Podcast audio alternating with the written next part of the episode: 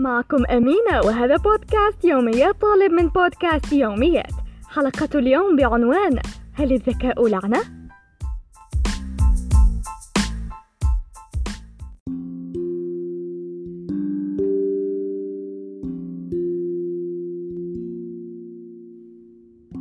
يقول الناقد الأدبي الأمريكي أدغار آلان باو سماني الناس مجنونا غير أن العلم لم يكشف لنا بعد فيما إذا كان الجنون ذروة الذكاء أم لا؟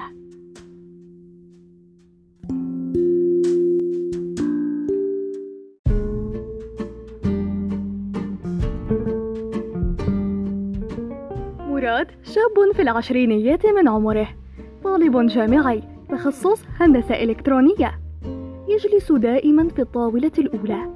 يتابع ما يقوله الأستاذ حرفا بحرف. لا يتغيب مطلقا عن أي حصة. لا يهمل الوقت أبدا. عقله دائما مشغول بالتفكير. تخرج بالمرتبة الأولى على مستوى الثانوية العامة. يعشق الرياضيات ومهووس بالحاسوب. هذا ما دفعه لدراسة تخصص الهندسة الإلكترونية. ذكاؤه الحاد جعله يبتعد عن زملائه إما بسبب كلامهم عنه أحيانا أو بسببه هو. فدائما ما يجدهم مملين وغير مناسبين للحوار معه.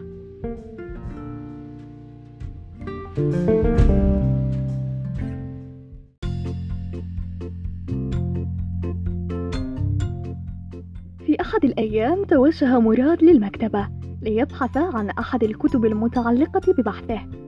وجد مراد في أحد الرفوف كتابا بعنوان لعنة الذكاء مسكه باهتمام. وبدأ قراءة ما فيه جملة بعد الجملة. تعلق مراد بالكتاب وما فيه من كلمات. نسي بحثه تماما وبدأ بالقراءة.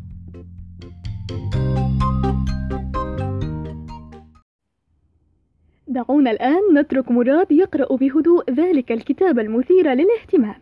ولنذهب نحن لنتفصل أكثر حول موضوع لعنة الذكاء.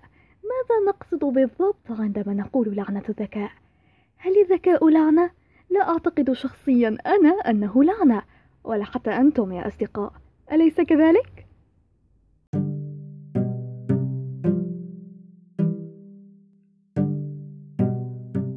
نقلا عن موقع الجزيرة دوت نت نشر موقع أفبيري الروسي تقريرا يتحدث عن الذكاء ولعنته المشبوهة وأهم ما جاء فيه أن الشخص الذكي عادة ما يواجه صعوبات كثيرة في حياته أولها صعوبات التعبير عن عمق المشاعر. يقول التقرير أن هؤلاء يجدون صعوبة في التعبير بشكل مفصل عما يخالجهم من مشاعر وأحاسيس وفي الواقع عادة ما يعمل الشخص الذكي على التحدث عن مشاعره بشكل منطقي ومستمر مستخدما كل ذكائه خلال هذه العملية. علاوة على ذلك. عادة ما يستعين الأشخاص الذين يفتقرون إلى معجم لغوي غني بالتعبيرات الجسدية لوصف مشاعرهم. بما في ذلك الصراخ والقفز والضحك بصوت عال أو حتى البكاء على عكس الأذكياء الذين يستغنون عن مثل هذه التصرفات.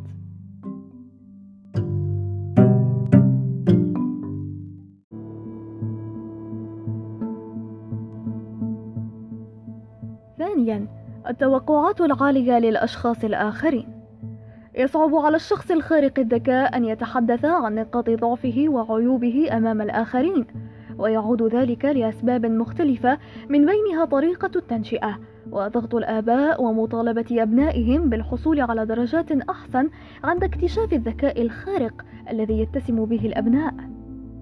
ثالثا غالبا ما يصحح أخطاء الآخرين أعتقد أنا شخصيا أن هذا أحد الأسباب التي تمنع تواجد صداقات عميقة لمراد وبذلك كثيرا ما يواجه الأشخاص الأذكياء مشاكل في التواصل مع الآخرين فعند ارتكاب المحاور خطأ فعليا أو لفظيا في المحادثة يقوم الشخص الذكي بتصحيحه وهذا يعتبر ضمن عاداته التي لا يمكنه التخلص منها.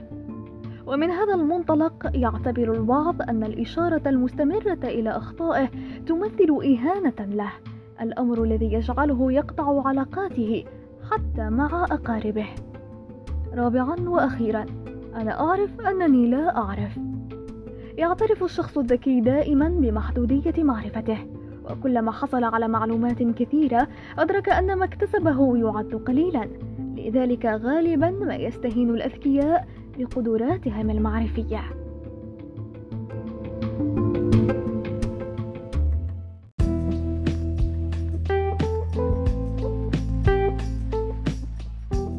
بعد مرور وقت طويل جدا جدا جدا على قراءة مراد للكتاب أغلقه بسرعة وبغضب باد على وجهه وضعه على الرف ثم قال بنبرة حادة هراء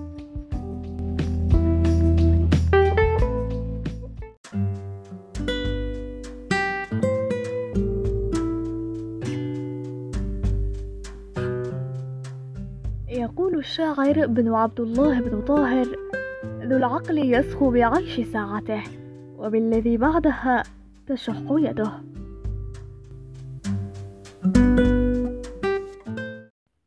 ملاحظة لا وجود لكتاب لعنة الذكاء استخدم لغرض العمل الدرامي فقط.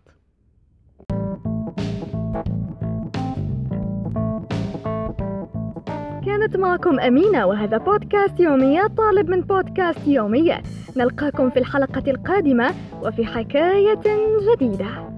يمكنكم الاستماع إلى كل حلقات يوميات طالب عبر Google Podcast SoundCloud أو Spotify.